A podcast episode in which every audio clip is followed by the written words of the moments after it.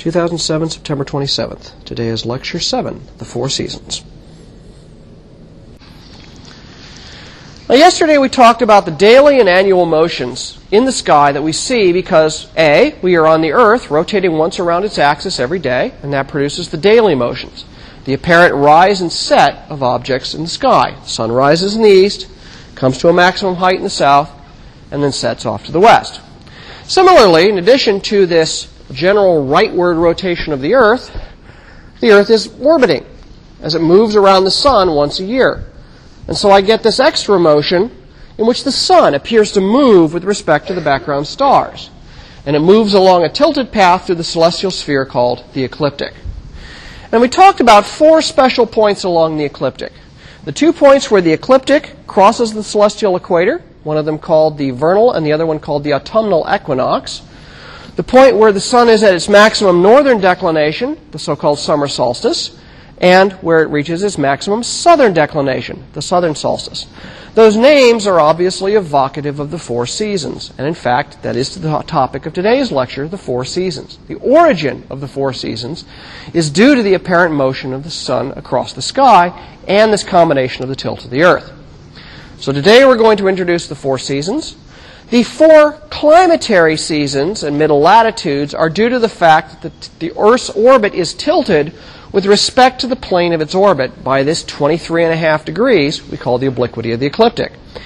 But it is important to point out that it is not due to changes in the distance of the Earth from the Sun. The fact that the, sun is clo- the Earth is closer to the Sun in some seasons than others turns out to be a very small effect compared to what's actually going on. It's the tilt of the Earth's axis that is what causes the climactic seasons. And there's two things that it does to affect the, the, the, seasons as seen at middle latitudes. The equator is a special place, as are the poles. One of them is that the amount of direct sunlight, which we call insolation, changes as we go from one side of the Earth's orbit to the other. And the second is we see a change in the length of the day. Days are longer in summer, shorter in winter. If the sun's above the horizon less time, there's less chance for heating. And so that's another contributor to the major change in climate we see from season to season.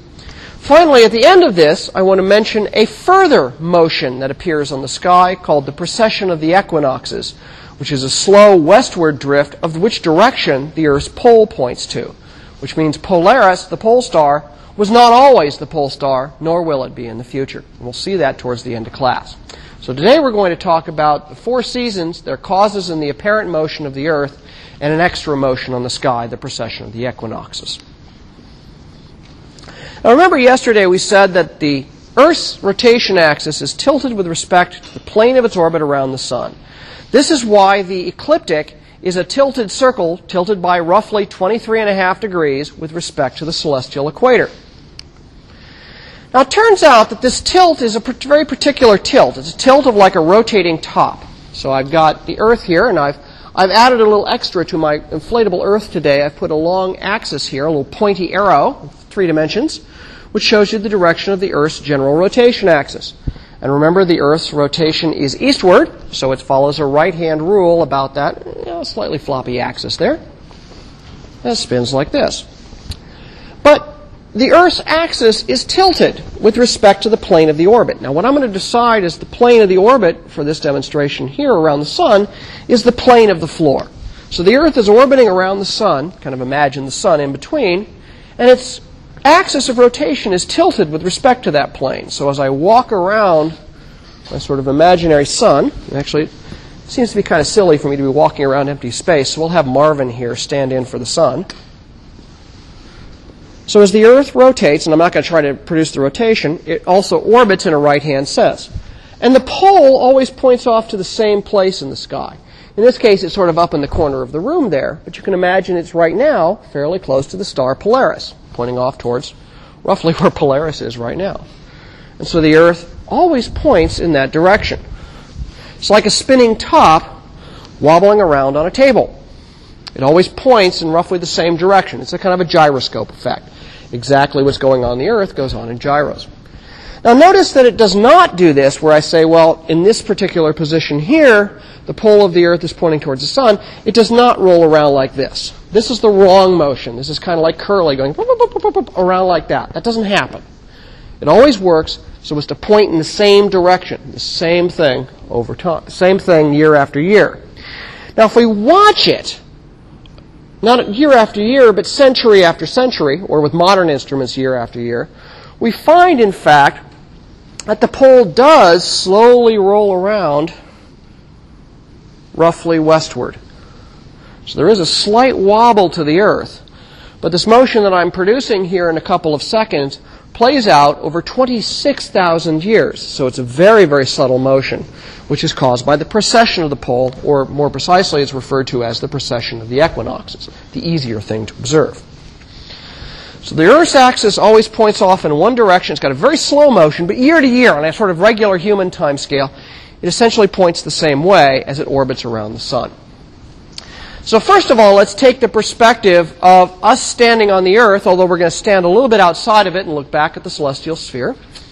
And I can see the lights are just a little high, so drop those down a bit. Makes it a little easier to see that in contrast. That's better. The earth here in the center, the celestial sphere, the celestial equator, and the celestial north and south poles. We saw yesterday that the apparent path of the sun across the sky over the course of a year is called the ecliptic. It's tilted by this 23 and a half degree angle with respect to the celestial equator. And there are these four locations along there the autumnal and vernal equinoxes, and the summer and winter solstices. This is the effect of the tilt as we see from, a, from an Earth centered point of view. The sun's apparent path is following this tilted path around the Earth. But of course, that's not what's actually happening. What actually is happening is that the sun is at the center of our solar system, and we are orbiting around the sun. Now, I've drawn this in such a way as to over exaggerate the size of the Earth so you can see it. The size of this orbit has really got a diameter of about 300 million kilometers, and the Earth is only about 14 million kilometers in diameter, so it'd be very hard to see this if I drew it perfectly to scale. And notice, just as I did with the inflated globe there, the Earth's pole always points off in the same direction. So Polaris is off in the general direction of the little blue arrow on top of my globe picture here. In September, where we are now, the sun is roughly on the celestial equator, and the pole is pointing off at kind of a right angle. So the sun Earth line and the line of the pole meet at a right angle. In December, towards when the class is over, it's still pointing off in, in this case of my picture, to the left, the sun earth line is now lined up with the line of the, of the pole in the sense that now the pole, north pole, is pointing away from the sun. Back over in March, the pole line and the earth sun line are now at right angles. And in June, six months later, the north pole of the earth is now pointing more or less towards the sun. And it repeats that process as we go around. So we're pointing towards the sun in June. We're pointing at right angles to the sun in September. North Pole is pointing away from the sun, again, tilted from straight up, 23 degrees over, so it's generally pointing away from the sun in December. And then finally, here in March, again, we're pointing at right angles. And we repeat that as we go around. So you'll notice, for example, the amount of illumination of the sun is different through these different portions of the year. In June, the north pole of the Earth is illuminated, it's in sunlight. In March and September, the exact north pole of the Earth is in twilight, and in December, the north pole of the Earth is in perpetual darkness. While at the same time, the southern pole is now in light. It's March and September, the south pole is in twilight, and in June, it's the south pole that's in perpetual darkness.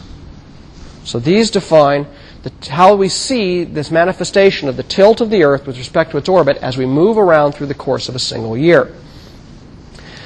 Now, if we again return our view now to an even more provincial point of view, and this is the important one, is now standing at a particular location upon the Earth. And in this particular case, I'm standing at a middle latitude in the north. Can anyone give me a sort of an eyeball as to what northern latitude I'm standing at? Roughly? About 45 degrees. Someone got that the angle here between the zenith, the north celestial pole, and the north compass point this north celestial pole is about halfway there. And remember, this angle from the north compass point to the north celestial pole in northern hemisphere is my latitude. So this, is, in fact, is the view you would get from about 45 degrees north latitude, up around the Canadian border. Okay. So, here's the celestial equator. making a nice little angle of 90 degrees minus 45, so it's exactly 45 here. If at the day of the vernal and autumnal equinoxes, the sun is more or less exactly on the celestial equator. As we then, since it's on the celestial equator, on the day of the vernal or autumnal equinox, the sun will rise in the east and set in the west, going over exactly half of its full 24 hour circle of rising and setting. So the day will be 12 hours long and the night will be 12 hours long. At the summer solstice, the sun is at its maximum northern declination away from the celestial equator. Right now, it's at a declination of about plus 23.5 degrees north. So it rises a larger fraction of the 24 hour daily motion circle of the sun is above the horizon. So on the day of the summer solstice, the sun appears to rise in the northeast, stay above the ground at a middle latitude like this, maybe 18 hours, and then set in the northwest. So the day is 18 hours long here in the summer, whereas it was 12 hours here at the vernal and autumnal equinox. Finally, in the winter solstice, as seen from the northern latitude, the sun is at its maximum southerly declination. It's 23 and a degrees below the celestial equator on the celestial sphere. And so it rises in the southeast, barely gets above the southern horizon, and then sets in the southwest. Since a smaller fraction of this complete circle is above your horizon, the day here is fairly short. So, for example, at a particular latitude, you might have a 12 hour day and night when you're at the equinoxes, an 18 hour day on the summer solstice, and a 6 hour day on the winter solstice, followed by an 18 hour night. Now, I've, I've not given you the exact numbers for 45 degrees latitude, but you get the idea.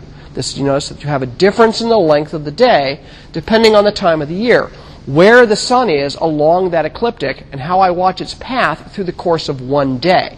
So the last two pictures showed the course of the sun through one year. Now I'm going to freeze frame it and talk about just one day of that motion as seen from a particular location on the Earth. These are all the pieces we need to explain the climactic seasons and the differences of the seasons in terms of length of day and the weather and the amount of solar heating. So let's pick up these days, just the four special days, the equinoxes and the solstices.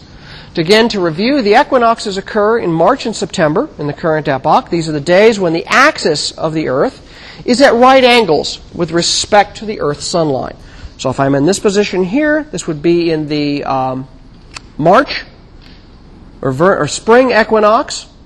And then when I wait six months later, I come back around to September, again moving around in my right hand sense. And now again, the pole of the Earth is at right angles to the Earth sun line, or in this case, the inflatable Earth Marvin line, which I'm using Marvin as our sun stand in. Because, as we saw in that previous picture, the sun rises exactly in the east and sets in the west. Half of its daily motion circle is above my horizon. So I have a 12 hour day and a 12 hour night. That's how it gets its name, the equinox. It comes from the Latin equinoctiis, meaning equal night. In March, at the time of the vernal equinox, we call it the vernal equinox because it's vernal, inverna is spring. So in the northern hemisphere, we have springtime. You're making the transition from winter into summer. But in the southern hemisphere, March is autumn. So, for example, if you live in Santiago, Chile, down in South America, in March is about when you start going to school again. Whereas in the northern hemisphere, it's September, the previous season. For us, northern spring, that's about spring break. So, in the northern hemisphere, they're going on spring break. In the southern hemisphere, classes are just getting started because the seasons are in fact exactly inverted from the northern to southern hemisphere. In September, the sun is now finished stay, is now on its way southward along the ecliptic. It's crossing the celestial equator heading south. We have what we call the autumnal equinox. In the northern hemisphere, it's now the autumn season, and in the southern hemisphere, it's spring. So, for example, school starts in the autumn equinox, and ends they're getting their spring break in Santiago, Chile at the time of the autumnal equinox. Now you'll notice there's a bit of hemisphere uh, bias here. This is a northern hemisphere bias in this name. My Chilean friends all get a giggle at the fact that we call the March equinox the spring equinox and the September equinox the fall equinox because down south those seasons are completely flipped. there has never been a consistent change in nomenclature for a global approach to this. The, the term, for example, March equinox and November equinox, uh, November equinox, boy, see, even I can't do it. The March equinox, September equinox has never caught on. The term vernal equinox has actually been locked into the astronomical nomenclature. Strange but true, it's just the way it works. It gets even stranger, of course, when we get to the next ones. So, if we were to look at the sun, look at the Earth in detail, the Earth sun line and the poles are at exactly right angles to us. In that case, on the day of the equinox, if you were standing on the equator, the sun would be exactly overhead. In fact, on the day of the vernal or autumnal equinox, if you were on the equator, you cast no shadow at noon. The sun would be coming straight down on top of your head and you wouldn't cast a shadow. We can see the sun is very far away off to the left in this picture, and so you can see the rays of light as they hit the earth. Obviously, they hit it head on here at the equator, and at an increasingly oblique angle as we move to greater southern or northern latitudes. So this is the picture in both March and September. The solstices are when the sun is at the two extreme points on its motion. In December, the Earth's north pole is tilted away from the sun. So again, continuing our demo here, we have the Earth's pole tilted. This guy. Here we are in the autumnal equinox. I go six three months around my orbit, and here I am in December. The Earth's north pole is pointed away from the sun. The south pole, at the bottom here, is pointed towards the sun. In this case, the sun, because the sun is, the south pole is pointing towards the sun, the sun is at its maximum southern declination. It's as far south of the celestial equator as it ever gets, about 23 and a half degrees. And so we say that we are at the winter solstice, or the extreme southern solstice, as it's sometimes called. In the northern hemisphere, this is wintertime. The sun is very low in the sky, the days are very short, the weather is pretty cold. However, in the southern hemisphere, the sun is high in the sky, and it's actually, the day is longer than the night in the southern hemisphere. I've often had the experience, for example, in December or January, is when I usually go down to Chile to service one of our instruments down there. In many cases, I've gotten onto an airplane in Columbus on like the 26th of December it's been four degrees below zero Fahrenheit. I'm bundled up in a jacket. I get on an airplane. 12 hours later, I come out of the airplane in Santiago de Chile at 30 odd degrees southern declination, and it's 96 degrees Fahrenheit. It's middle of summer, it's blazing hot, and I'm this damn fool getting off the, off the airplane with a gigantic down parka over my arm. So you can, within a few hours, you can go through extreme changes in temperature just because in the north, the sun is low in the sky and it's winter, and in the south, the sun is high in the sky and it's now summertime. So you get an exact inversion of the seasons. We can see this by looking again at this rays of the sun picture. At the winter solstice in December, the northern hemisphere pole is pointed away from the sun. The southern pole is pointed roughly towards the sun. Again, this tilt is 23 and a half degrees here. When we are standing on the southern tropic, the Tropic of Capricorn, the sun is exactly overhead. It's at latitude 23 and a half degrees south. The South Pole is in complete sunlight and the North Pole is in complete darkness. But up here in Columbus, the sunlight is hitting at a very oblique angle.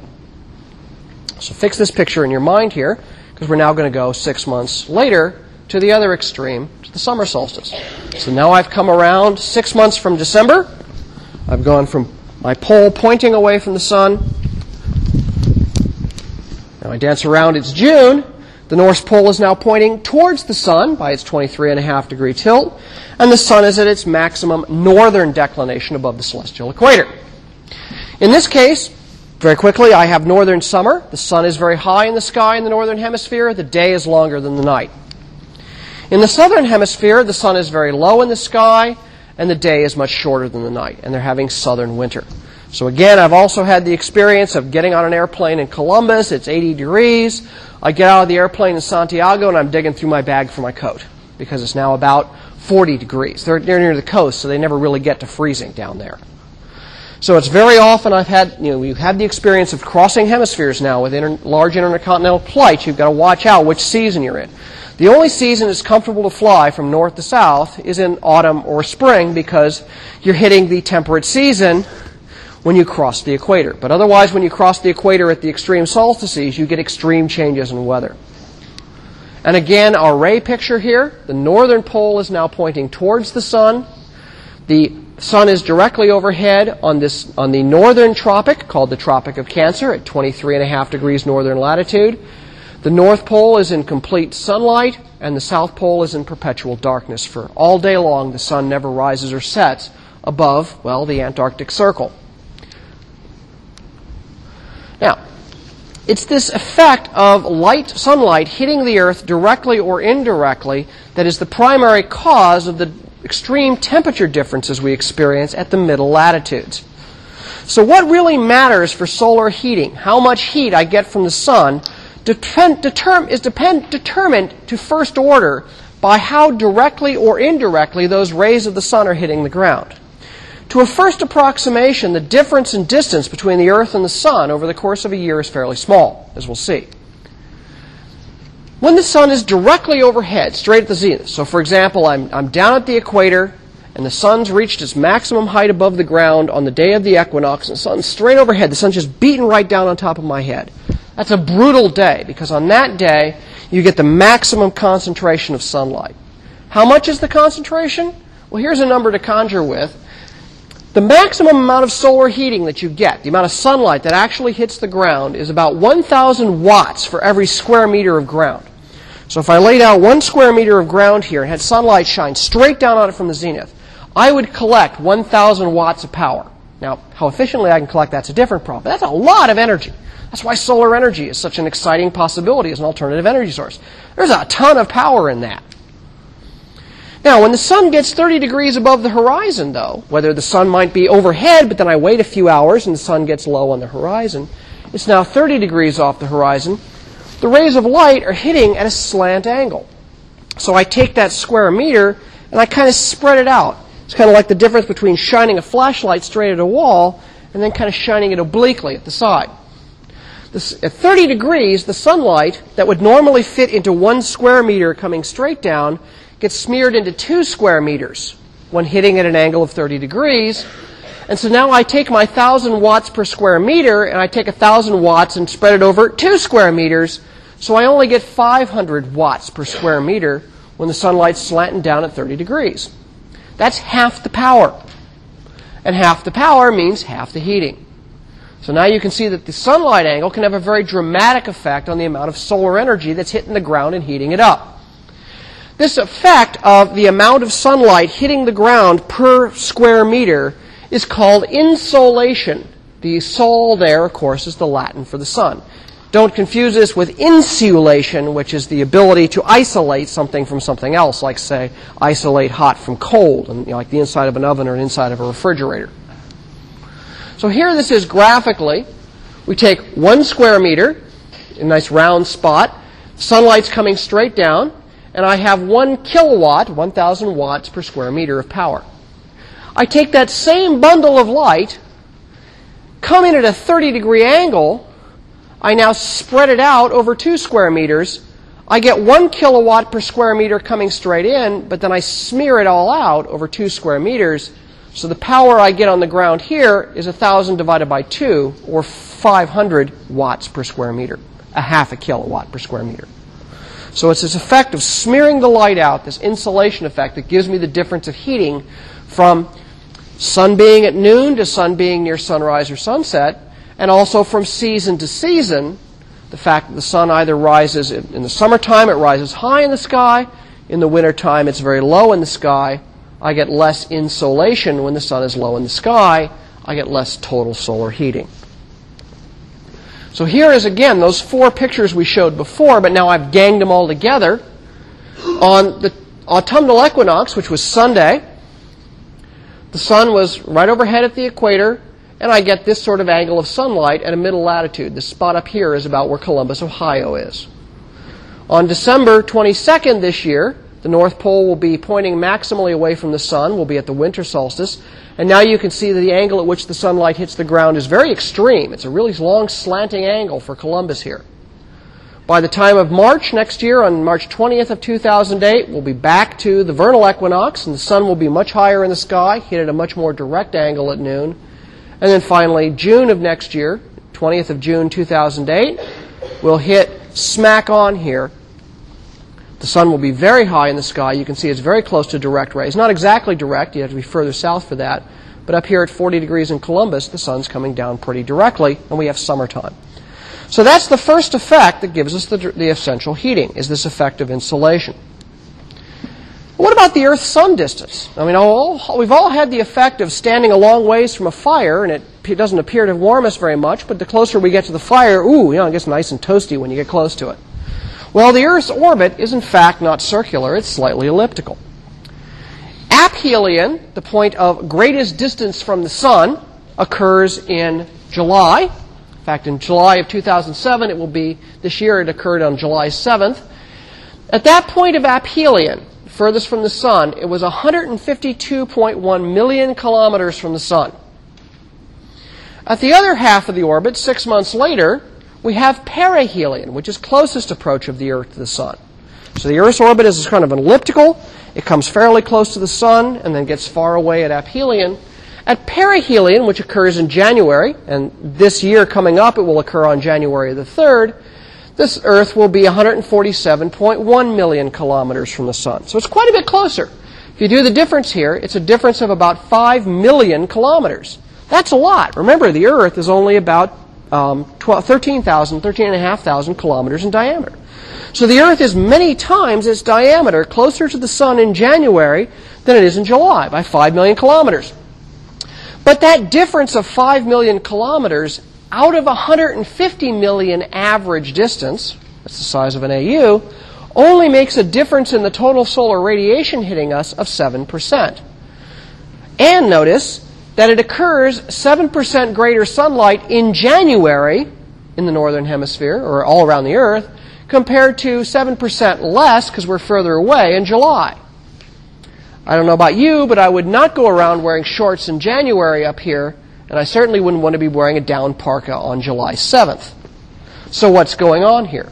Well, even though we are closer to the sun, the effect of the slightly larger 7% greater solar power because we're closer to the sun, is completely overwhelmed by the effect of insolation, of the sunlight angle that hits the Earth.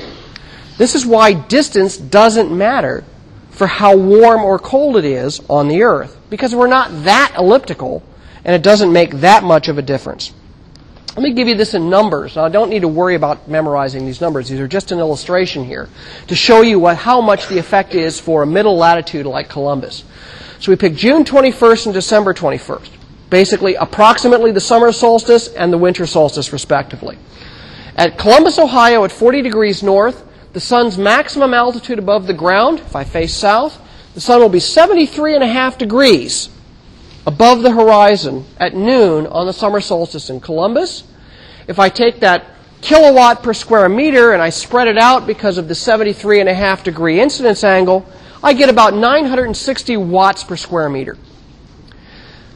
If I go through the climate records for June 21st, the average high and low temperatures for Columbus, Ohio are about 80 degrees and 58 for the high and low, respectively, in Fahrenheit, of course.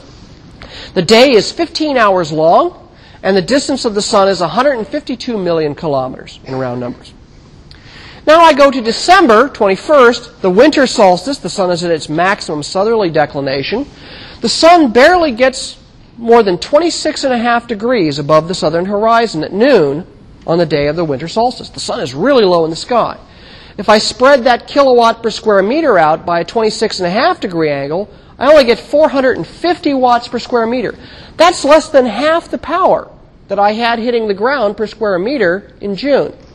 Not surprisingly, the average high temperature is 39 degrees and the average low is 25 degrees day only lasts about nine hours long, but I'm five million kilometers closer to the sun than I was back in June. So even though I'm five million kilometers closer to the sun, I'm only getting half the sunlight for every square meter of ground because the sun is way low in the sky. And so, not surprisingly, my average temperatures are a lot colder than they are in June. Okay, not to put too fine a point on it, distance doesn't matter. Okay? There's a great film that's shown about, you know, A Private Universe is the name of it. It was a series of exit interviews done with graduates of Harvard, in which they asked them questions like, why is it hotter in the summer and colder in the winter? And most of these Harvard grads, just about to get their big, do, good doing job at law firms and wherever else it is Harvard graduates get their jobs, we're saying, oh, well, you know, the Earth is closer to the sun in the summertime than it is in the winter. And that's completely false. The Earth may be 5 million kilometers closer to the sun in January. In other words, the sun from the northern hemisphere is closer to the sun in, Earth is closer to the sun in winter, and yet it's a whole lot colder. Okay? As seen in Columbus, that's a 7% difference in the amount of power. There's 7% more sunlight per square meter coming in the atmosphere, but it's getting smeared out because the sun's way low in the sky. So actually, even though you get 7% more total solar radiation from the sun, you're spreading it out so much that you're getting 50%, less than 50% of the power actually soaking into the ground because you're smearing it out into a long flat beam. The bottom line is this. The seasonal temperature variations that we see at middle latitudes as we move around through the year have nothing to do with the change of the distance of the Earth from the Sun. It has everything to do with the fact that the Earth's axis is tilted with respect to the Sun and that at different seasons, different amount of sunlight is, sunlight is spread out by different amounts. There's different amounts of insolation because the Sun is either higher or lower in the sky at noon and on top of that, the day is shorter or longer. So it's insult to injury, right? In Columbus, there's more sunlight, but it's only above the horizon for nine hours, and it's smeared all the hell out. So there's practically no power absorption.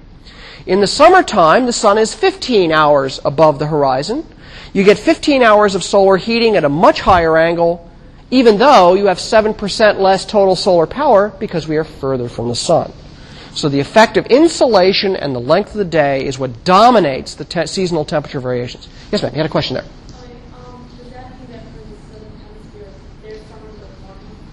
Ah, very good question. Is the southern hemisphere summer warmer because their summer occurs when we are closer to the to the sun than in the north? The answer to that, in fact, is no.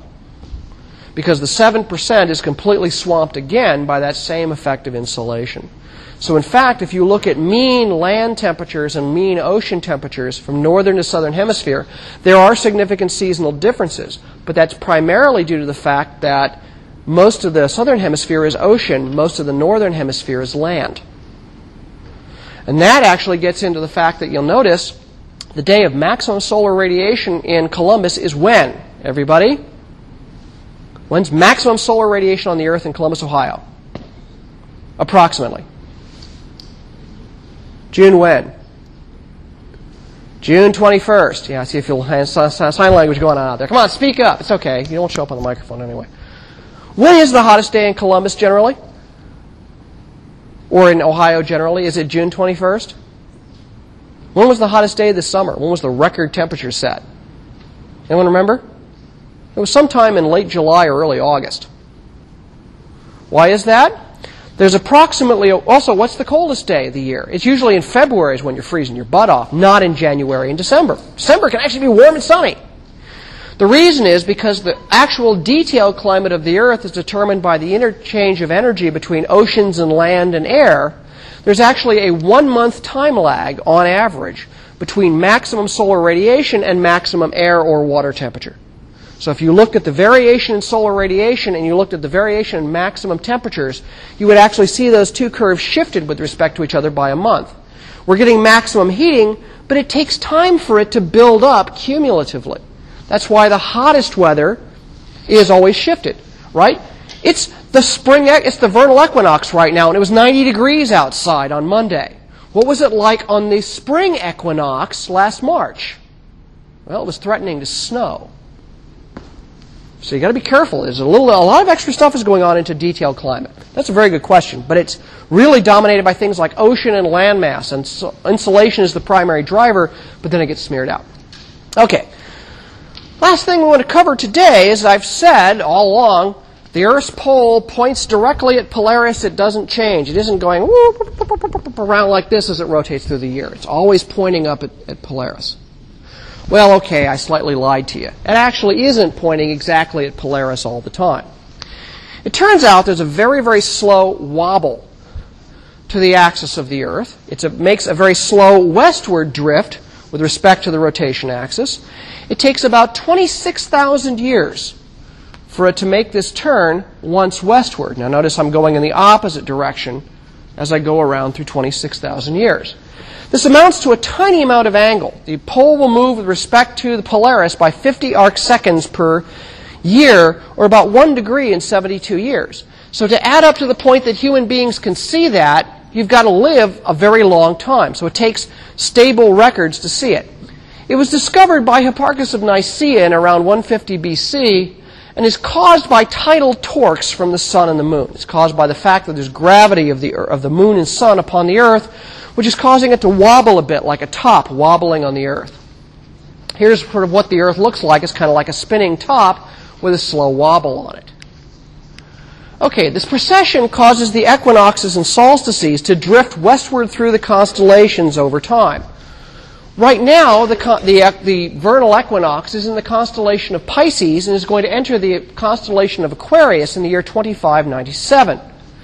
Back around 1 AD, this was in the constellation of Aries, was where the vernal equinox was. Why you'll often hear the term first point of Aries used to refer to in older, older books to the vernal equinox, because that's where the equinox was located.